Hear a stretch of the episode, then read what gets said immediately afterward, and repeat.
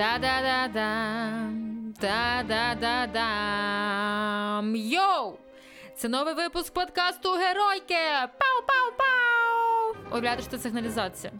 І сьогодні я зазіхнулася на святиню, на класичну музику. What? Really, what? Це дуже важка тема, але я не сама. І я не сама. Мені допоможе в цьому прекрасна геройка. Привіт! Привет, меня зовут Кристина, я дирижер, и я веду канал о музыке и архитектуре «Бетонная шкатулка». Так, розкажи нам, як ти почала займатися музикою. Музыкой я начала заниматься, когда мне было пять лет. Понятно, что в пять лет это не был мой выбор, но как-то очень быстро я поняла, что мне нравится музыка.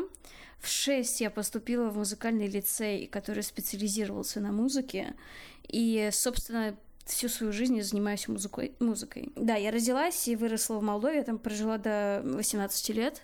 А, и как я начала учиться в моей школе в музыкальном лицее а, имени Рахманинова, то и до конца я там проучилась 12 лет. В общем, я поступила в консерваторию на хоровое дирижирование. Я не могла по документам переводиться, потому что иначе я бы потеряла финансирование. Поэтому я параллельно обучалась симфоническому дирижированию и создавала камерные ансамбли, которыми я дирижировала. И да, да, оркестровые. То есть я училась на хоровом, но особо уже не обращала на это внимание, потому что меня интересовали уже только ансамбли инструментальные и оркестры. После консерватории я уехала, я жила год в Бостоне. Там я была ассистенткой в одном из оркестров в Бостоне, после чего я снова уехала и живу уже второй год в Канаде. Тут я занимаюсь э, частно с преподавателем по дирижированию, и параллельно я езжу на мастер-класси і воркшопи в Європу. Це якийсь державний грант, типу найкращим учням, чи як це відбувалось? Так как Молдова считается для России дальним зарубежьем, то финансирование идет по принципу именно дальнего зарубежья. То есть нужно было платить около 500 тысяч рублей в год, что, конечно, совершенно неподъемная для меня э, сумма была. И э, есть ежегодно квоты на пятерых людей в Молдове, кто может поступать в музыкаль... не в музыкальные, а вообще в творческие вузы. И за них нужно бороться, и, естественно, если ты не участвуешь в школах, в каких-то олимпиадах школьных и так далее, то тебе этот грант не дадут. Но грант это не значит, что тебя взяли в университет или в консерваторию. Грант это значит, что если ты поступаешь, то тебе оплатят учебу, и тебе не нужно будет об этом беспокоиться. На, на дирижерской, конечно, я поступила, но я помню, как меня спрашивали, мол, ты понимаешь, что ты первая после примерно 30-летнего перерыва, кто поступает из Молдовы в Москву на дирижерское. Да. А в тебе були близькі родичі, хто займався музикою? У мене, наприклад, тільки дід на трубі грав на тусовках і все. От чому ти вирішила саме диригенткою стати? У меня, на самом деле, тоже никого нет из родственников, из там даже близких родственников никто не занимается музыкой. Я была первой, кто вообще пошел в музыкальную школу. И фортепиано мне, в принципе, нравилось, но я очень четко осознавала, что это не тот инструмент, на котором я смогу себя раскрыть. И когда я была в старшей школе, уже переходила на девятый класс, когда можно выбирать специализацию, я почувствовала, что я в тупике, и я не знаю, как... Что, я не знаю, что конкретно нужно сделать, но что-то нужно сделать. И тогда я задумалась, что в десятом классе можно начать э, учиться на ударных, теории композиции, дирижирования. И э, ударные, естественно, вообще не были интересны. Теория, композиция поинтереснее. Еще у меня была совершенно глупая идея, что, может быть, когда-то я стану певицей. Вау! Да. Сейчас я понимаю, что это... А чему глупая? Глупая, потому что у меня нет таланта, как певческого таланта, а я считаю, что заниматься чем-то, к чему у тебя нет таланта, можно, но ты очень сильно ухудшаешь себе качество жизни. Да, и я очень рада, что пока я... Я поэтому и пошла на хоровое дирижирование, потому что там больше пения, и как-то оно больше связано. Я начала заниматься хоровым дирижированием, думая о том, что стану певицей. Это до сих пор меня поражает.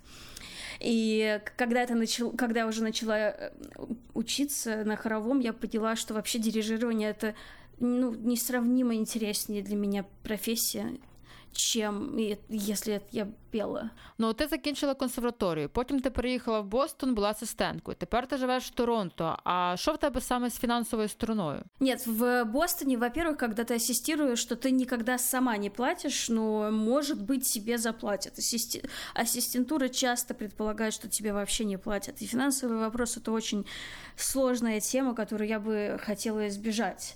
Вот. То, что эта профессия требует большого вложения денег до момента, когда она начнет себе приносить деньги, если она вообще когда-нибудь принесет деньги, до этого момента уходит очень много и сил, и нервов, и денег.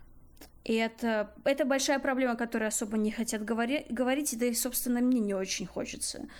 Что говорить до того, как я стала ассистенткой, очень, очень повлияло то, что я была настойчива, и я не сдавалась. И я просто писала письма, я общалась со всеми людьми, я, я пыталась расширить круг своих знакомых. То есть я приехала и сразу же начала искать людей, с которыми я могла бы как-то работать, и я это нашла. Также это произошло и в Канаде, когда я сюда приехала, я связалась с какими-то дирижерами, и таким образом я стала ученицей у Рімейра, з которым я ще займаюся чесно. А що таке взагалі бути успішним диригентом? Якщо, наприклад, для поп-музики чи електронної це кількість прослуховувань на стрімінгових платформах чи топ-місця в чартах, то що таке критерій успіху для диригента саме? Это все еще зависит от того, какие цели ставит себе сам дирижер сам или сама. Потому что для кого-то успех — это когда у тебя есть свой маленький, но свой оркестр, который ты можешь контролировать, и ты не зависишь от чего-либо. Ты по Курантиса? Ну, например, да. Ну, не только. Ну, есть Джанель Суарель, которая у нее Аполло оркестр. Она получила Грэмми в 2019 году, кажется. 19, нет, 18. И она ее не воспринимали, ее не хотели брать в оркестр. Она создала оркестр барочной музыки, и она ему полностью управляет. И спустя там, 20 лет ее профессии ее оценили настолько, что дали ей Грэмми. Но до этого она билась еще со страшным сопротивлением, гендерным сопротивлением и гендерным стеклянным потолком. Еще нужно понимать, что даже я сейчас испытываю и понимаю, какое количество раз меня не брали куда-либо, не брали на какой-то конкурс, на какой-то мастер-класс из-за моего гендера. А щоб вообще каково було тим женщинам, мені очень сложно представити. Так мені взагалі важко уявити, як, будучи молодою дівчиною, виходити перед оркестром, перед сформованими особистостями, сформованими музикантами, і потрібно заслужити їхню довіру, мати авторитет і більше того, мати владу над ними, тому що ти керуєш цим оркестром. Это безумно тонкая грань между тем, чтобы чувствовать себя уверенным человеком, уметь артикулировать свои мысли и уметь требовать, но при этом, чтобы не переходить грань, когда ты превращаешься в человека, против которого будут настроены люди. Потому что многие, особенно это видно среди мужчин, пользуются своей властью, и в случае малейших сомнений от оркестрантов, они позволяют себе агрессию. И времена меняются. Если посмотреть, как работал Тосканини, то это просто страшно в наше время. Очень трудно себе представить западноевропейский оркестр, где так будут общаться с музыкантами. У музыкантов тоже появились профсоюзы, а главное, они стали себя чувствовать лучше, потому что, чтобы попасть в оркестр, эти люди очень много работали. Просто так сейчас не попасть в оркестр. И это профессионалы на хорошем уровне. Даже среднего уровня оркестр все равно состоит из многих индивидуальностей, и они знают себе цену. Конечно же, когда приходят люди со старой школы и просто позволяют себе кричать, унижать, это уже не очень работает. А хто вирішує, яку програму грати? Диригент чи, можливо, спонсори чи директор оркестру? Все это зависит от множества факторов, от того, что это за оркестр, где этот оркестр расположен. А чаще всего все-таки это какая-то коллаборация между директором оркестра, который учитывает интересы публики, потому что все-таки билеты нужно продавать. Бачила я на днях виступ жінки-диригентки, яка одночасно співала, все така в латексі з чорною перукою, звати її Барбара Ханіган. Що думаєш? Да, Барбара Ханиган, кстати, пожалуй, любимая женщина-дирижер из всех женщин-дирижеров, кого я знаю. А я очень интересовалась этим вопросом. Барбара Хединга начинала... Она из Канады, она начинала здесь, в Торонто, и она училась очень хорошей преподавательницей, и она довольно долго, кстати, строила свою карьеру, у нее не было никаких связей, она уехала в Европу, жила в, в Голландии. И она сделала свое имя на том, что она стала исполнять пожалуй, самые сложные оперные партии, которые существовали и существуют на данный момент. В 40 с чем-то лет она призналась в том, что она чувств... почувствовала, что ее голос теряет некую гибкость, потому что возраст. Но, кстати, забавно, что многие поют и в 70 и думают, что у них все хорошо, хотя вот у людей более сознательных и в 40 лет уже осознание приходит. Так вот, и помимо этого, она действительно всегда пела с такой осознанностью, что ей не раз говорили о том, что ей стоит попробовать как дирижер. Ну, многие начинают именно так. Сначала они становятся музыкантами, играют в хороших оркестрах, а потом они понимают, что хотят э, двигаться дальше. Что вот это количество экспрессии, это слишком мало для них, и тогда они решают нередко уходить в дирижирование. Очень многие дирижеры — это бывшие инструменталисты. Очень мало при этом, относительно мало вокалистов, но теперь их появляется все больше и больше, кто из вокала уходят в дирижирование. Да, в общем, она в 40 лет начала этим заниматься, и я ходила на ее мастер-класс здесь, в Торонто. Она очень интересный человек, она безумно хорошо умеет себя подать и при этом, как музыкант, она очень интересна. Я очень рада, что она ушла в дирижирование. Я наблюдала за ней еще, когда она только пела. Я власне знаю мало диригенток. А що у вас взагалі відбувається з жінками в академічній музиці? Вот який у вас микроклимат? В 1997 году впервые появилась женщина в Венском филармоническом оркестре, симфоническом оркестре. В 1997 году. В 80-х годах еще не было женщины в штате оркестра в Берлинской филармонии. То есть женщин очень долго не пускали в хороший оркестр. В 80-х впервые появилась и это просто топовые оркестры. Да, женщины играли в плохих оркестрах, даже женщины могли не поверить в монастырях играть на инструментах и петь. Но это все, конечно, не такого уровня, где большие деньги крутятся. А в очень серьезных оркестрах до сих пор, я думаю, можно найти топовый оркестр мировой, в котором никогда не дирижировала женщина. Тебе взагалі є якесь раціональне пояснення цьому? Ну, крім того, що жінка створена з ребра Адама. Все потому что, во-первых, действительно со временем в музыку пришли большие деньги, и чем лучше оркестр, чем, чем выше статус оркестра, тем больше денег, тем больше власти. С властью мужчины не очень хотят делиться, а женщин просто не допускали на начальных этапах. Известный пример, одна из самых знаменитых дирижерок мира, это Мэрин Олсоп. Ее не взяли в Джульярд учиться, хотя у нее была рекомендация от Бернстайна. Это был топовый дирижер в Америке, и это не помогло. Очень много... Еще есть такая особенность, что до сих пор есть ощущение, что если вы видите в группе из 15 мужчин из 15 людей одну женщину, то значит, что женщины присутствуют.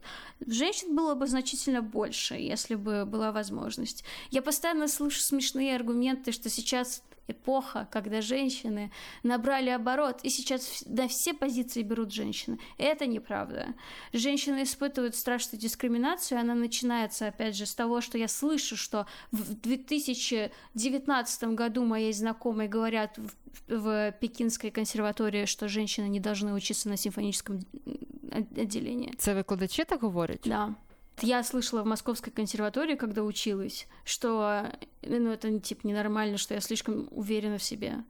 Это происходит сейчас. И когда ты девушка, на тебе и так с самого детства льется глупость, а, и ты потом начинаешь строить карьеру, и ты понимаешь, насколько медленнее она у тебя идет. К тебе предъявляют э, такие требования, которые не предъявляют мужчинам.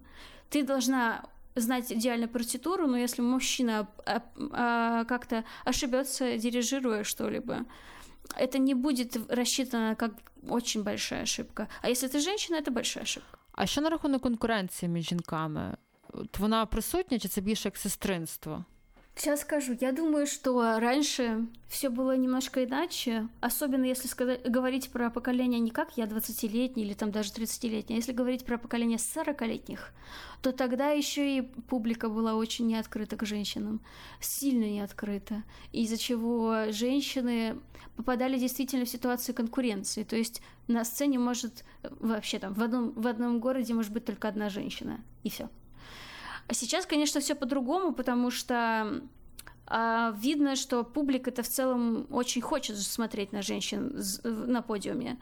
И я слышала это еще и давно, когда моя преподавательница в Москве училась у женщины. Она была единственной, кто работает в большом оркестре в России. И когда я у нее училась, она как раз я, я слышала о ней со стороны, рассказывала, вот, представляешь, мы ходили на постановку, и там была женщина, это было так интересно. Я потом говорила, мол, это моя преподавательница, я знаю ее. Вот, то есть публика значительно более открыта. И говоря даже про музыкантов, мне кажется, что оркестранты могут привыкнуть, им ну, максимум уйдет на этот пару дней, но они привыкают. А менеджеры пока еще не настолько продвинуты, они беспокоятся о деньгах, они боятся потерять деньги, поэтому они не рискуют вообще. Топ-20 оркестров в, в Америке нет ни одной женщины, если что дирижера, именно директора. В, в каждой стране можно набрать именно директоры оркестра, а не ассистенты. На позицию ассистента, конечно, берут женщин, но мы понимаем, что это не то же самое, что быть директором оркестра. Ну, все делать вот эту черновую работу, скучную, неинтересную, конечно, вот тут могут позвать женщин. А вот на позиції серйозної, это вот далеко не всегда происходит. Я зараз спостерігаю таку цікаву ситуацію. Для того, щоб отримати фінансування фестивалям, їм потрібно набрати в лайнап приблизно 50 на 50 чоловіки-жінки. І тут виникає проблема: жінок немає. Звичайно, є топові артистки, які йдуть як хедлайнери, а якогось такого середнього рівня немає. Ну а що ви хотіли? Просто не було підтримки, відповідно, немає результата. І часто організатори набирають кого-небудь, щоб просто вставити потім в звітування. І ці несформовані ще артистки потім сприяють враженню не дуже позитивне. Я знаю о истории в очень знаменитом университете в Америке, настолько, что не буду говорить его название, где они хотели... Это Гарвард точно. Они хотели позвать эту женщину работать. И, собственно, ну, они не понимали, что делать, потому что те женщины, которые могут подавать на эту позицию, они уже нашли себе работу. А дальше остается уровнем ниже. Просто мало женщин. Есть много студенток, есть много сильных женщин, там 20-30-летних, но нет э, почти 40-летних. Они заняты или их нет? Оно и проблема. И, конечно, когда ищут там уже взрослых женщин, извините, вы в университеты не брали женщин. Или там а, не давали особо учиться, создавая такие препятствия, после чего женщины бросали профессию дирижеров. И, конечно же, получилась большая дыра. Сейчас больше выбор женщин молодых, значительно больше я думаю, что как раз когда я буду в 40-летнем возрасте, будет, будет из чего выбирать. Но да, встает вопрос, что что, что качество. Но с другой стороны, а как иначе делать? Но нужно показывать, что женщины нужны.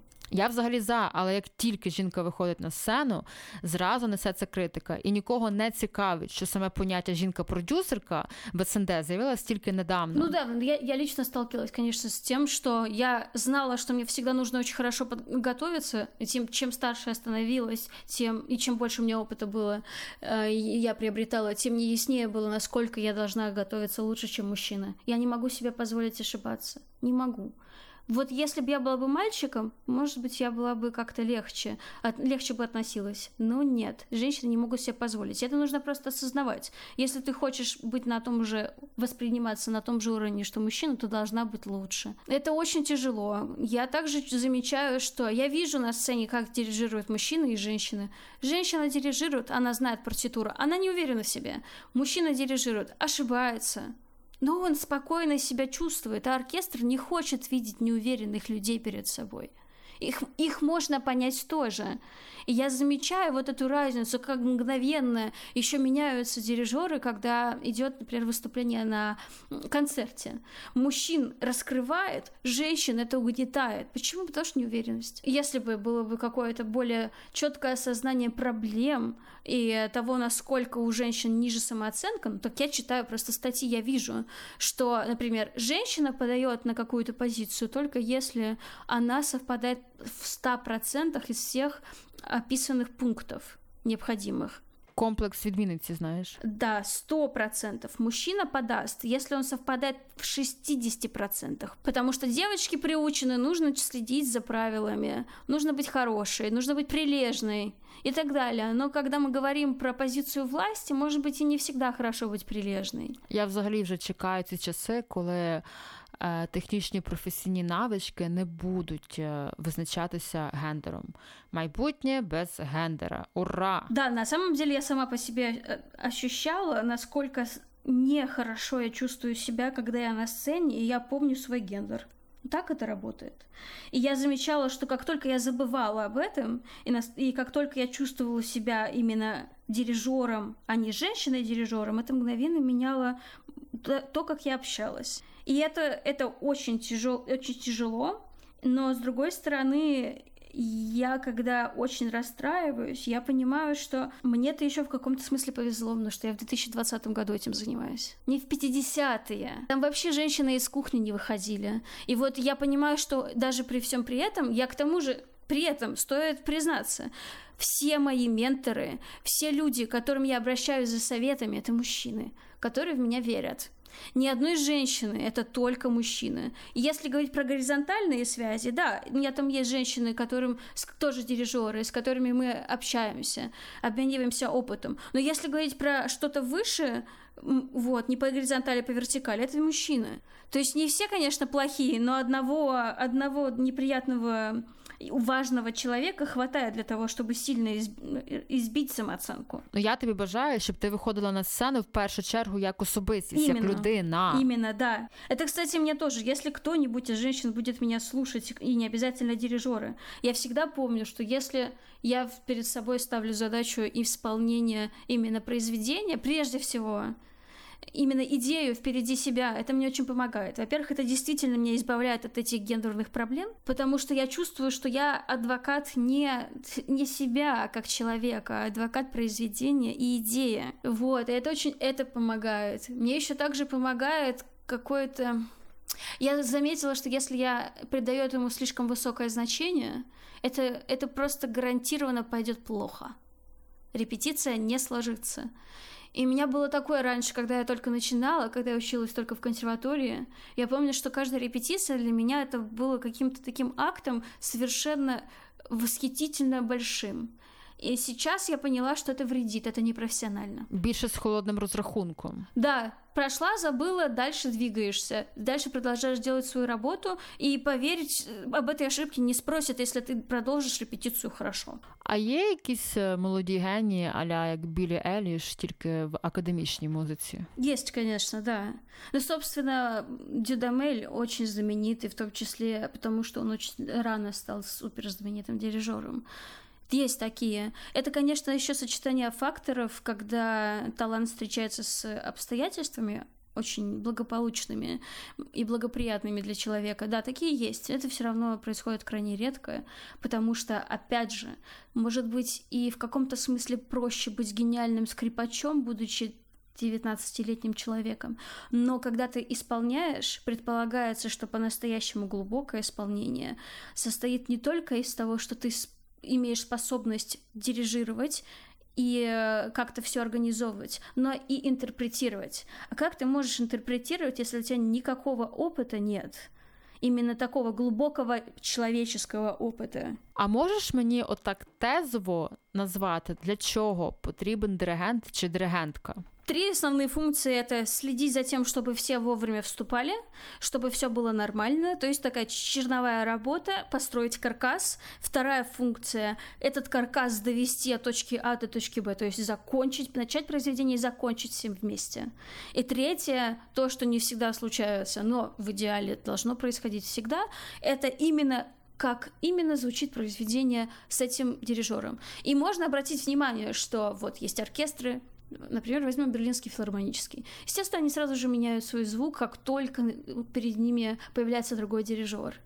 И это на самом деле поразительно. Именно поэтому важно уходить в эту третью категорию, но если не хватает какого-то ну, какой-то эмоциональной взрослости, то это невозможно. Мені взагалі важко оцінити гру оркестра. Ну, типу, я можу розрізнити фальшивий чи не фальшивить. А от чи зіграний він, це от суто по моїх суб'єктивних відчуттях. І знаєш, завжди така присутня атмосфера елітарності, якась така навіть нафталіновість. Особливо це страшно для дітей. Вони от прийдуть в ті зали, їм скучно, їм нудно. От як позбутися цього кліше, що академічна музика суто для еліти? Чи можливо вона дійсно елітарна? Ну, если вернуться к одной из части твоего вопроса, что детей ведут э, на какие-то постановки, это все очень скучно, детям не интересно, это их не вдохновляет. Тут у этого есть несколько причин. Во-первых, довольно забавно, что детей могут повести на какие-то очень трудные, непонятные, глубокие постановки. Они просто не понимают, о чем идет речь.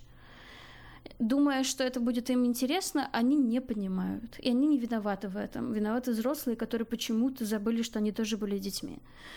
И мне очень нравится, когда делают э, интересные концерты, посвященные именно детям, когда им объясняют оркестр, как он работает, вот инструменты. Я бачила класний візуальний супровід Каміля Сенсанса, його циклу тварин. Є і мультики, і є світлове шоу. Просто чомусь це не впроваджують в всяких філармоніях і так далі. Їх мало. Их очень мало. Проще взять э, весь класс, потащить с собой на Лебединое озеро, совершенно глубокое э, произведение, но их тащат на, на Челкунчик. Ну ладно, Челкунчик еще более ясен, но Лебединое озеро. И дети просто не понимают, я их понимаю тоже, потому что я была среди тех детей, кто, несмотря на то, что я уже училась в музыкальном лицее, я не понимала, что происходит. Ну, вроде красиво, лебеди мне нравятся, но от чего там такая музыка странная, я не понимаю. Это первый вопрос. Второе, очень часто плохо играют. Ну просто это звучит плоско, потому что это плоско сыграно. И я лично наблюдала, когда я приводила своих знакомых на концерты современной музыки, которые были сыграны хорошо. И эти люди, у них нет никакого музикального образования, і їм це нравилось, тому що це було сыграно іначе. Ну це, мабуть, і проблема локальних оркестрів, що вони не зіграні, і можливо, що не кожен з них бачить цьому мистецтво, і відповідно це просто механічна робота, да. і все. Да. Поэтому форма разваливается, логики никакой, дирижер тоже какой-то вообще никакой. Я об этом, собственно, написала пост, текст, почему нет соврем... почему нет гениальных современных композиторов. И один из пунктов я как раз объясняла, что просто технически далеко не все оркестры хороши. Их очень мало тех, которые могут выносить и эмоционально, и технически сложные произведения. Вот. Что же говорить про элитаризм? Ну, вот я пытаюсь сама каким-то таким э, точечным методом рассказывать про музыку. Почему я веду блог? Потому что мне искренне кажется, что особенно у современной музыки так мало аудитории, несмотря на то, что она прекрасна. И она не так уж сложна, но очень мало людей вкладывают свои силы в то, чтобы ее объяснять. Ее не нужно объяснять текстами на 50 страниц. На самом деле можно передать какие-то идеи, а дальше человек все равно будет додумывать. Ведь когда человек слушает музыку, есть же композитор, вот партитура, определенные идеи. Потом есть медиатор, то есть дирижер и оркестр. Дирижер придумывает свою интерпретацию, она может быть и чаще всего вообще не то, что вообще, но может быть не очень-то и последовательно по отношению к идее композитора. А потом есть третий э, пункт. Это, собственно, зрители. Зрители тоже насыщают музыку своими идеями. Им можно рассказать все, что они хотят, но им они могут воспринимать это иначе. А может, они слышат болеро как ужасно печальное произведение. Вот им кажется, что это такая монотонная, ужасная такая зубодробилка. И люди как бы очень Люди, каждый человек индивидуален, это не стоит забывать. Именно поэтому я против того, чтобы разжевывать людям произведения, а за то, чтобы давать им возможность, чтобы они сами могли об этом подумать. Звичайно, але все одно важливо, щоб слухач розумів підґрунтя цього твору, розумів історичні події, які відбувалися в той момент. Да, конечно, это правильно. Есть дирижеры, которые это делают, которые проводят э, мини-лекции перед, перед исполнением произведений, особенно сложных. И это, собственно, делал и вот этот мой профессор, с которым я занимаюсь в Торонто. И в Москве было целое... В Москве был фестиваль, и перед фестивалем, перед трудными произведениями, да и не только, Юровский рассказывал о их, об этих произведениях. Он собирал большую публику на этих рассказах предконцертных. Это делается, это делается очень редко. Но я вижу, что потребность в этом увеличивается, потому что, может быть, какие-то авторитарные люди наконец-то понимают, что это помогает. Ти мені розповідала про диригента при Київському симфонічному оркестрі. То от він за день до концерту розповідає про твори, які будуть там звучати. Луиджи Гаджера. Да, он, он безумно. Я так рада той возможности, что человек настолько интеллигентный, глубокий, интересный и при этом дружелюбный, что у меня есть с ним контакт, и с ним очень интересно общаться как лично, так и слушать его лекции. Он еще пока не очень говорит по-украински, говорит по-английски, может быть препятствием. Но в целом, да, даже у вас в Украине есть люди, которые так делают. Их мало, но еще есть особенность, что если этот человек по типу казініка, то лучше б він взагалі нічого не говорив. А от я його дивилася, і мені було навіть забавно. Хто не знає, то Казінік це ведучий, який розповідає про класичну музику досить так по фану. Ну да, но ти ж не можеш так ты не можешь поставить ярлык кто хорошо говорит, кто умный, а кто просто глупости говорит. Потому что человек должен сам как-то уметь фильтровать что, что серйозно, а що це просто маніпуляція какого-то характеру. Я недавно прочитала, що до дня народження Підховена штучний інтелект має закінчити його 10-ту симфонію. Досить цікаве явище, можливо, це навіть буде якась нова течія в музиці. От що ти про це думаєш? Кстати, музыка, так, в отличие от, например, художественного искусства, значительно медленнее реагирует на все инновации. И мне очень интересно наблюдать за тем, как эти инновации наконец-то доходят в музыку, когда я, например, я сама уже перешла с э, партитур на электронный носитель, я только с iPad дирижирую, и до сих пор вижу, что люди этому удивляются, хотя, казалось бы, не должно. И мне нравится то, что технологии используются, я очень надеюсь, что я надеюсь, что я застану более интересные события, не только как нейронная сеть дописывает десятую симфонию. Если это маркировать верно и как говорить как эксперимент, это очень интересно, потому что до этого дописывали симфонии или редактировали, или исправляли люди. Большая, не особо большая разница. Если что, почти вся музыка того же Мусорского была написана только для фортепиано, в, в, в форме клавира была написана. И потом это переписывал римский Корсаков или там Равель, если это знаменитые э, картинки с выставки. Вот, то есть это происходило и раньше, просто сейчас это делается иначе. Очень интересно. А от мене трохи лякає ця історія, тому що це можливо навіть знецінне поняття генія, поняття таланту. І за рахунок того, що штучний інтелект зможе писати музику швидше, можливо, і якісніше. Навіть хліб забере музыканта. Я думаю, что просто очень сильно сократится количество людей, которые захотят этим заниматься, это точно. Ну, если представить себе такую ситуацию в вакууме, когда она доходит до такого уровня, что искусственный интеллект умеет быть креативным, что до сих пор еще то, чему они не научили искусственный интеллект воссоздает, но не является креативной единицей. Допустим, хотя, опять же, до этого момента должно пройти очень много времени, но допускаем возможность, что доходит до, до такого уровня.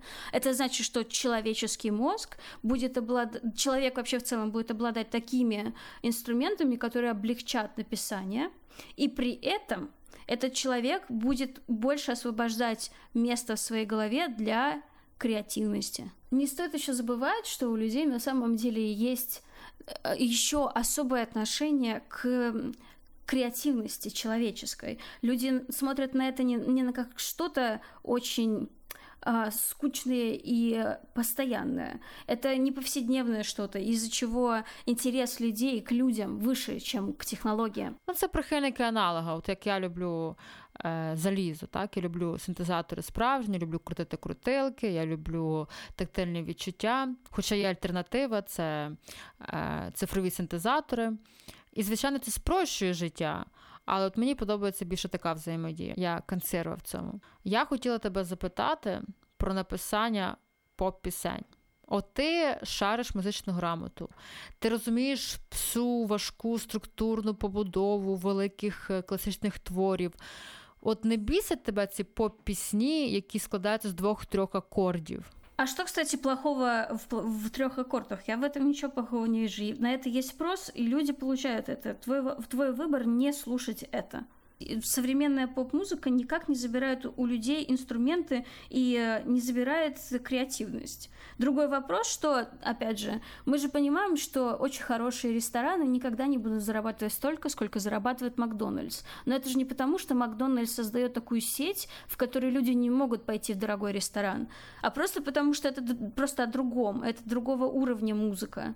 И у нее есть большой спрос. Я не думаю, что с ней стоит бороться.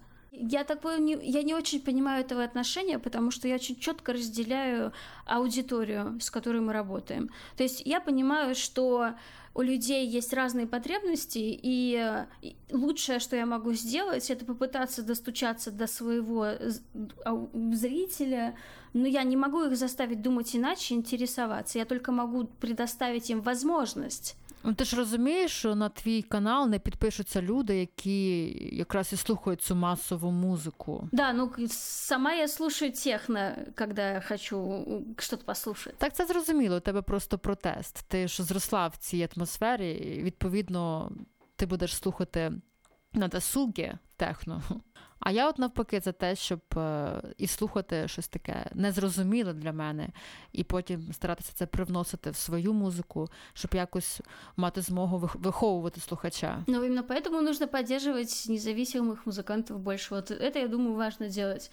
Если есть выбор между тем, чтобы пойти на концерт супер знаменитых музыкантов, и тех, кто пытается делать что-то новое, необычное, конечно же так. Я, например, так хожу в кино. Если я выбираю, я ходила на на фестиваль, это торонтовский фильм э, фестиваль, и я, я специально выбирала тех, кого меньше пойдут смотреть, потому что я знаю, что на остальных и так пойдут, и специально выбирала среди них женщин, чтобы я заплатила деньгами за то, чтобы я посмотрела именно женщину, Не, хотя бы одного человека. Амінь, амінь. Я от хотіла тебе запитати таке досить егоїстичне питання, бо воно цікавить в першу чергу мене. Чи потрібно шарити музичну грамоту для того, щоб писати музику? Я искренне считаю, что тебе значительно важнее иметь э, опыт прослушивания большого количества музыки, и академическая музыка очень полезна, потому что многое в академической музыке появилось в разы раньше, чем в популярной музыке. И я думаю, что тебе значительно полезнее было бы очень много слушать музыки. И не париться насчет э, теории, потому что это не так важно по, по сравнению с сознанием контекста. И вот это тебе как раз будет очень помогать в том, чтобы не повторяться, чтобы делать что-то необычное. А теорию, ну, ты можешь выучить, но это тебе не, не улучшит твой вкус, например. Я просто часто сижу і не знаю, як мені вирішити той чи інший акорд. На це треба час, щоб викупити, да, щоб зрозуміти. І натхнення все, воно пішло, його немає. І є таке поняття, як додекафонія, це побудова твору там на одній-двох нотах. І навіть тут все одно для того, щоб використати таку структуру побудови, все одно потрібно розуміти, як її юзати. Ты можешь потратить слишком много времени на изучение теории, которая на самом деле тебе не особо нужна. Ты больше работаешь с образами и меньше работаешь в академической традиции. Поэтому для тебя как раз теория это очень что-то послед побочное. Ну, просто если посмотреть на это как на вкладывание своих каких-то э, сил и инвестиций, ты потратишь очень много времени. Если ты, конечно, это готова, потратить пару лет на то, чтобы это вызубрить, но это очень много времени. И опять же, я очень сомневаюсь, что это тебе сильно поможет. Окей, я послухаю твою пораду і буду більше слухати і аналізувати. Давай останнє. Розкажи про свої цілі. Мне бы точно хотелось бы наконец-то укрепить свою профессиональную позицию так, чтобы это финансово было выгодно потому что это показатель того, насколько тебя хорошо воспринимают в этом мире, в музыкальном в том числе. А, я также параллельно этому очень хочу окончательно справиться с эм, волнением, которое случается перед репетициями, и особенно во время репетиции и, по, и во время концерта. Сейчас, к счастью, я, я работаю над этим, и я значительно меньше волнуюсь, но раньше меня могли быть панические атаки перед репетициями. Да, к тому же еще особенность, что я и так молодой специалист, мне 26 лет, что для дирижера это очень... Это не очень, потому что сейчас много молодых дирижеров, но это все равно я, я среди молодых дирижеров. Но я к тому же девочка, и я и выгляжу значительно моложе своего возраста. Многие люди не понимают, что на самом деле я уже много лет как не учусь э, формально, что я закончила образование. Для них я выгляжу как студентка первых курсов. И мне приходится тратить время на то, чтобы растопить вот этот лед и сопротивление со стороны оркестрантов, потому что я их понимаю. Эти люди сидят в оркестре, они играют минимум несколько лет, но чаще всего это люди, которые играют в оркестре по 10-20 лет, кто-то еще больше. И перед вами человек, который выглядит как ну, в ранних 20-летних годах и доверия еще нет. И многие молодые дирижеры действительно очень слабые. Не в техническом смысле, а в эмоциональном. А что, как бы зачем еще дирижировать, если ты не хочешь или не можешь передать какую-то важную мысль. Потому что технические оркестры очень многие на таком уровне, что они бы они і без дирижерів можуть справитися. От я тобі бажаю, щоб без тебе справитись не могли, щоб ти виходила на сцену в першу чергу як особистість, як людина, вже потім як жінка, і вражала своєю енергетикою. Спасибо, Маша, что позвала и что задаешь такие интересные вопросы. А слушателям спасибо, если послушали. Пока.